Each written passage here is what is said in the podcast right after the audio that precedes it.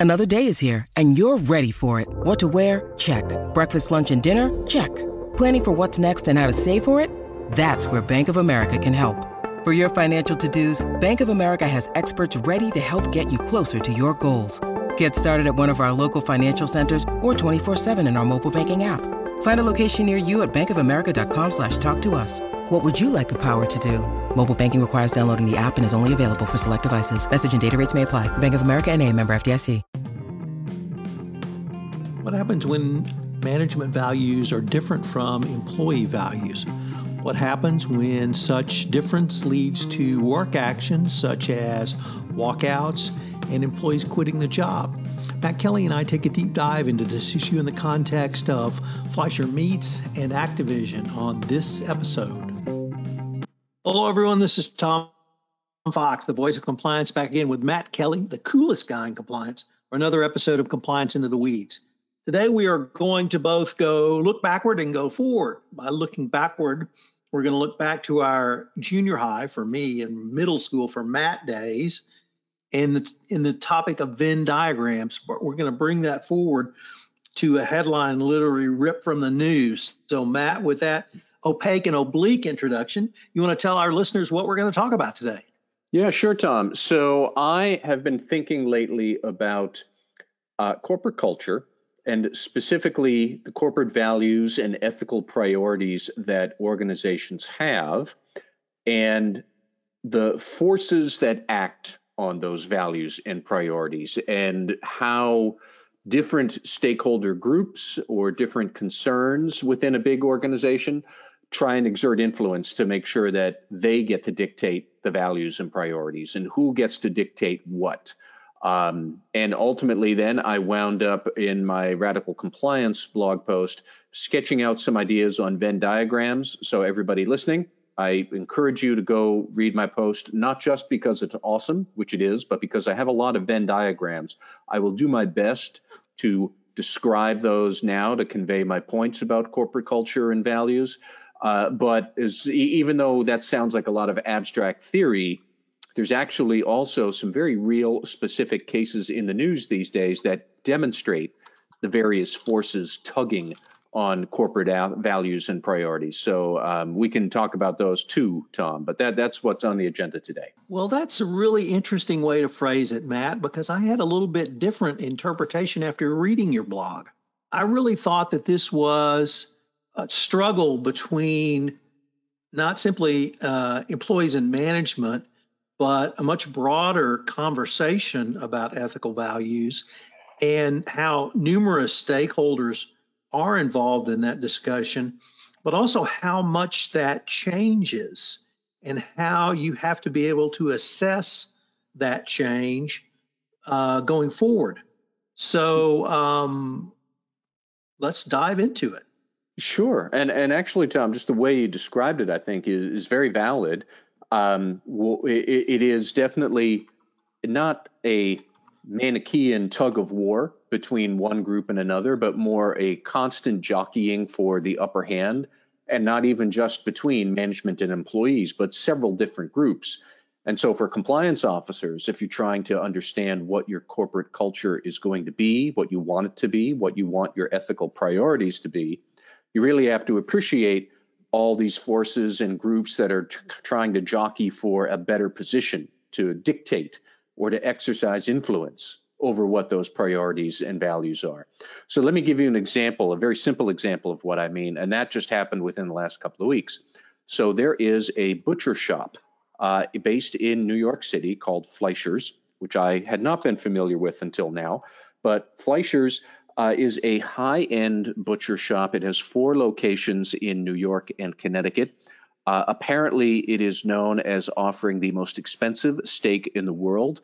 Uh, that includes a dry aged porterhouse ribeye steak that sells in Las Vegas for $20,000. Uh, so that's out of my price range. And uh, also some 60 ounce servings of steak for $1,000 a piece. Fleischmann's was founded in 2004, and these days it has roughly 40 employees across four locations. So here's what happened is that toward the end of July, the employees in the Westport, Connecticut location hung a Black Lives Matter uh, sign and a gay rights rainbow flag sign in the windows of their Westport location. And a friend of the owner of Fleischers, and Fleischers is owned by a real estate developer whose name is Ron Rosianna, I believe. But a uh, so this private equity owner of Fleischers a friend of his called him up and said, Look, I don't like these signs in your window. That's uh, political activism and you shouldn't have it and take those things down. So the owner decided to take them down. And he directed the CEO of Fleischers, a relatively new employee there. He only started as CEO uh, earlier this summer, named is John Adams. Uh, he took the signs down from the Westport location. And then he took similar signs down in one of the New York City locations. And then all the employees quit. And he panicked. Uh, within 24 hours, that CEO, John Adams, had decided to put the signs back up in the Westport location and in the New York City uh, store as well. He reached out to the employees who had all quit, and roughly 70% of them were still not on the job as of this weekend. So, as a practical matter, Tom, Fleischmann's or Fleischers, uh, Fleischers had to close all four of its stores because its employees got so offended at management deciding to take down these signs that they all left. And it's worth noting that out of the 40 or so employees, a significant number of them, and I believe a majority of them, are people of color or gay employees, or they have some sort of, uh, I'll just say, diversity or minority demographic. Uh, this is a highly diverse workforce where clearly Black Lives Matter and the gay rights movements were very important to them.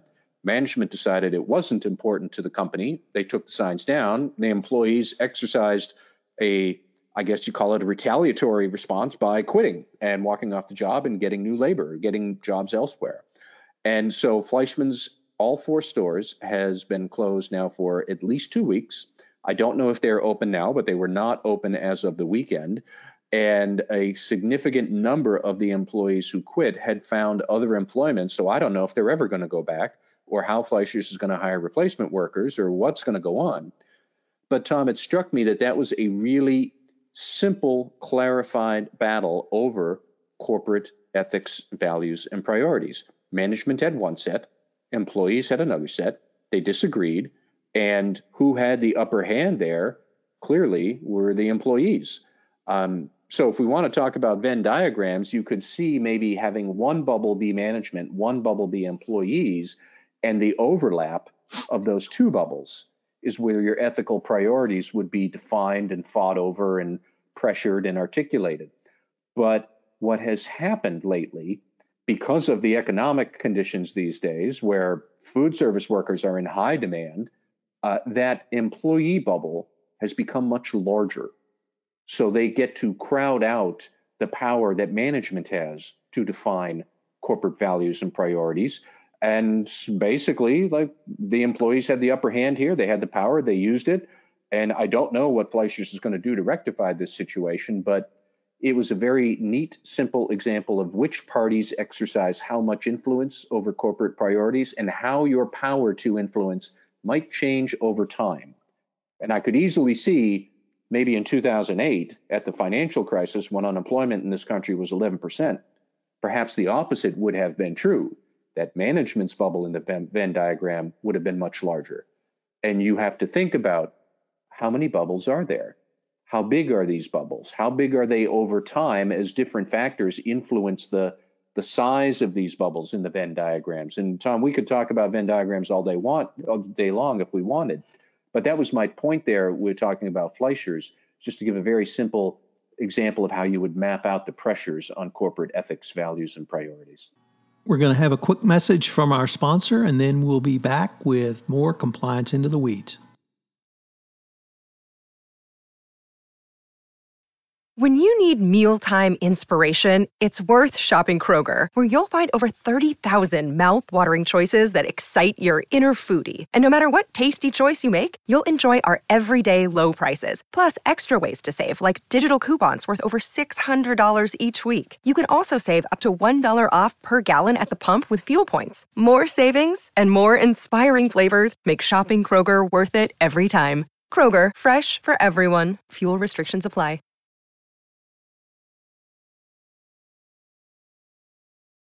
So let me step back with a couple of observations. The first one is we rarely get such a clear example of cause and effects, cause and effect.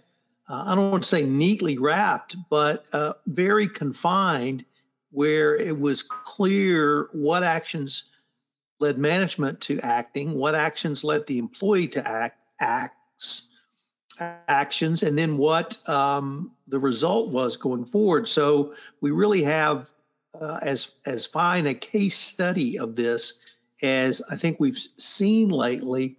The uh, the second thing, though, Matt, is when I read your blog post the first time, what struck me it was that these circles, which are a part of the Venn diagram, can morph and they can change. And you you articulated uh, one great example, which was the power of employees uh, in the current labor market vis-a-vis 2008 or any other times where we've had higher mm-hmm. unemployment than today.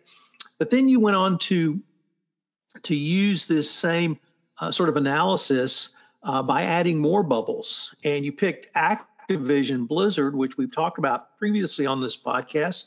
But why don't you uh, tell us how you thought through adding more bubbles, what, what those bubbles might be, and then maybe move to do this? Do the bubbles change? Yeah, so I, I, can appreciate that a lot of people listening here might say this is a really good theory for a 40 person butcher shop. But for me, the listener at a very large organization, there's a whole lot more complexity into what determines corporate values and corporate ethical priorities at my business. So how how far does that model really take you? That's a fair point. So I was thinking specifically about Activision and their struggles these days where clearly they have a big fight over their corporate culture, their ethics and priorities where they had a terrible corporate culture for many years that was rampant with sexual harassment. And it finally exploded several weeks ago when California regulators filed a lawsuit against the company. Employees staged a walkout. Management made some very ill advised statements about the allegations against the business, and social media commentariat had blown up. And I really, it occurred to me, those are the bubbles. So at a larger organization, rather than having two bubbles that overlap, you would actually have two rows of two, a total of four bubbles that would be stacked on top of each other. And I'll do my best to, to walk through it all, but you know, I, again, it's worth looking at a visual representation that whether it's in the show notes or whether it's going to be on my blog, but take a look. You would have management and employees opposing each other. Those would be two of the four bubbles at a large company. But I think the two others you would have would be regulators and then I also said social media, but it really could just be other stakeholders, such as investors or consumers or anybody else. And I even stacked them. So I would say social media and employees are on one side, while management and regulators are on the other side. And in the very center of these four overlapping bubbles of the Venn diagram, that's the corporate ethical priorities and the corporate values. And so you've got four different forces at least operating and positioning and moving to see if they can dictate what the ethical priorities are. Uh, and so, Tom, again, what I had mentioned before with um, the Fleischer's Butcher is you have to assume that the size of these bubbles, the relative strength of each group, that's going to change over time. And I think what has happened now is that the management bubble has shrunk enormously because they look terrible. They're on the back foot. They have been apologizing for a week and a half about how they made ill-timed statements at the beginning and then they apologized for their corporate culture and they supported the walkout and all this stuff. But clearly, management's ability to influence what are the ethical priorities here that's shrunk. Who's dictating it right now? Well, the regulators, because by filing a lawsuit, they threw a sharp elbow at the company and left the company reeling with all of these allegations against it, which immediately then set off the employees who finally were saying, yes, great, now somebody gets it and we can rise up and air all of our grievances we've had for many years. And then all the other commentators on social media or consumers or other stakeholder groups, they also are saying, well, I don't know that I want to support a company that has treated its female employees so terribly for so long. So imagine a Venn diagram with four bubbles, but the one in the lower quadrant representing management is now shrunk and tiny, or the other three are huge and large, depending on your perspective. But that's what has happened right now with Activision. Conversely, you could have said, well, what was it like five years ago? What was it like 10 years ago? And 10 years ago, while Activision apparently still had a very terrible corporate culture, the regulators were nowhere. The employees had very little ability to change it, so they were just sitting there and taking it. And nobody else was really paying attention to the company's uh, corporate culture and its values and its behaviors. So, in that world, the four circle Venn diagram, management's power would have been huge, while the others were very small. And you, if you kind of played it forward as a time lapse movie or something like that, I think what you would have seen is suddenly regulators' power got very large because they filed the lawsuit, and that triggered the other three bubbles to get very large while management shrank down. And I know that we're talking about a lot of theory here and pictures and whatnot, but my point with all of this is to help compliance officers understand what a good model it would be to map out your corporate culture and who is trying to influence it. Because that is something compliance officers should think about quite a lot. Uh, you could say something like, well, we know the economy is strong, so that means we should enlarge the size of our employee bubble because if we have lousy corporate values in their eyes, they might quit. Um, you could say a new law has just been passed that regulators are going to enforce vigorously. So now I have to consider that and make the regulators' bubble larger relative to management on the Venn diagram. You can play around with this and get a, a better sense of which groups, which stakeholders, which uh, influencers exert how much power over dictating the ethics and priorities of the company. And from there, you can start to derive well, if this is likely to shape the corporate values, how should we, the company, respond? Should we be more sensitive to employees? Should we be implementing more policies and procedures to keep regulators happy? You can start to reverse engineer what your responses should be if you have a more accurate way to model out what are these forces that are pressuring your corporate culture and pressuring what's important to your workforce. And that's where I was trying to go with these Venn diagrams and these analyses of uh, Fleischer's Butchery and of uh, Activision Blizzard. But I think you could do it with many other businesses as well. Matt, in reading through this, I originally thought that this was a, a different form of a risk assessment. And then I evolved my thinking to that perhaps this was a actually a, a more specific type of risk assessment, a cultural assessment. But now I'm thinking this may be yet something different, but whatever we call it, it's a tool, and it's a tool that can be used by a chief compliance officer uh, to move to other steps, whether that be a culture assessment or a risk assessment. Would would that be a valid statement? It is. And in fact, Tom, after I was writing this and I looked at my Venn diagram and my circles, uh, I was actually thinking of another geometry illusion here. Tom, you and I have talked before about the fraud triangle, where there the three sides of the fraud triangle are pressure, rationalization, and opportunity. And uh, a couple of years ago, I was on a tear where I wrote about the fraud triangle as a tool that we always see that fraud triangle as an equilateral, but that's not actually how these forces to commit fraud exist at a company. You might have a lot of pressure, you might have very little opportunity, you might have vice versa, it might be very easy rationalization. But if you mapped your company's pressures around fraud, you might come up with a very unusually shaped triangle specific to you, the company. And from there, a compliance or audit executive could start to reverse engineer well, what's the training? What are the values? What are the controls that we should implement to respond to the fraud risks specific to my business? And that's on the triangle. I would say that these Venn diagram circles, this, this model or this tool, you could use it the same way to get a good sense of what are these pressures that exist at my company, and then how could I reverse engineer the changes that we would have to make in policies, in controls, in executive messaging, in reaching out to other stakeholder groups, um, because you'd have a better sense of which ones really do have more influence or how their influence has suddenly changed because of some external event. So I definitely think it would be a tool. And I promise people some other day I'll come up with a pentagon or a square or some other thing for corporate governance somewhere down the road.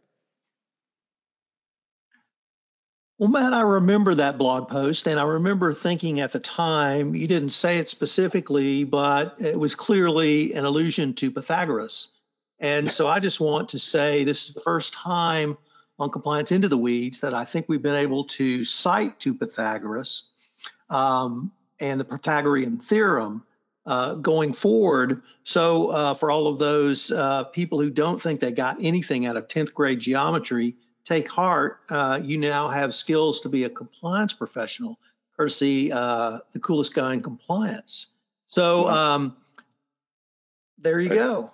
I, was just going to say, Tom, my 10th grade geometry teacher, Mrs. Brosnahan, would be delighted. I, if I hope wherever she is, she might get to see or hear this podcast too. But yeah, there, there's a lot that can be done here. Well, Matt, uh, got a few wrap up phrases to take us home on how the compliance professional should be using this, not just can be using it. Well, I think that you should definitely think about what are the number of bubbles in my Venn diagram? I came up with four. I'm not saying it has to be four. You might find uh, only three, or maybe there's a fifth bubble out there. But figure out who are these groups that are exerting influence. Uh, what is their proportionate influence to map all of this out? And then keep on thinking how does that change over time? Because this really ultimately is not a two dimensional Venn diagram image. It's more like a movie of Venn diagram bubbles that raise, that increase or shrink or enlarge or whatnot over time. That's what's going to give you a better sense of what events might shape or change your corporate priorities and your corporate values. You don't want to be caught on the backside of that unprepared. You want to be able to see what's coming and respond to it and anticipate it in advance. That's what keeps a good ethical culture and keeps a compliance program ahead of things. Matt, great way to end it. I look forward to uh, seeing what we come up with for next week. Thank you, Tom. This is Tom Fox. I hope you enjoyed this episode of Compliance Into the Weeds. I've linked to Matt's article in our show notes, so check that out. It's a fascinating case. I'll be writing about it shortly as well. I hope you'll join us again next week where Matt and I take another deep dive, literally going into the compliance weeds for another episode of Compliance Into the Weeds. I also hope you will check out our latest podcast on the Compliance Podcast Network, the ESG Report. The ESG Report takes a deep dive into ESG from the compliance perspective. It's available on the Compliance Podcast Network, or you can subscribe and have it delivered directly to your inbox by going to the FCPA Compliance Report. Thanks again for listening. I hope you'll join us again.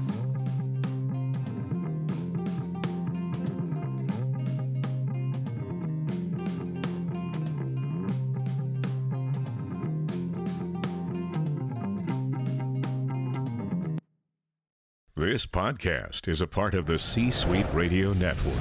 For more top business podcasts, visit c-suiteradio.com.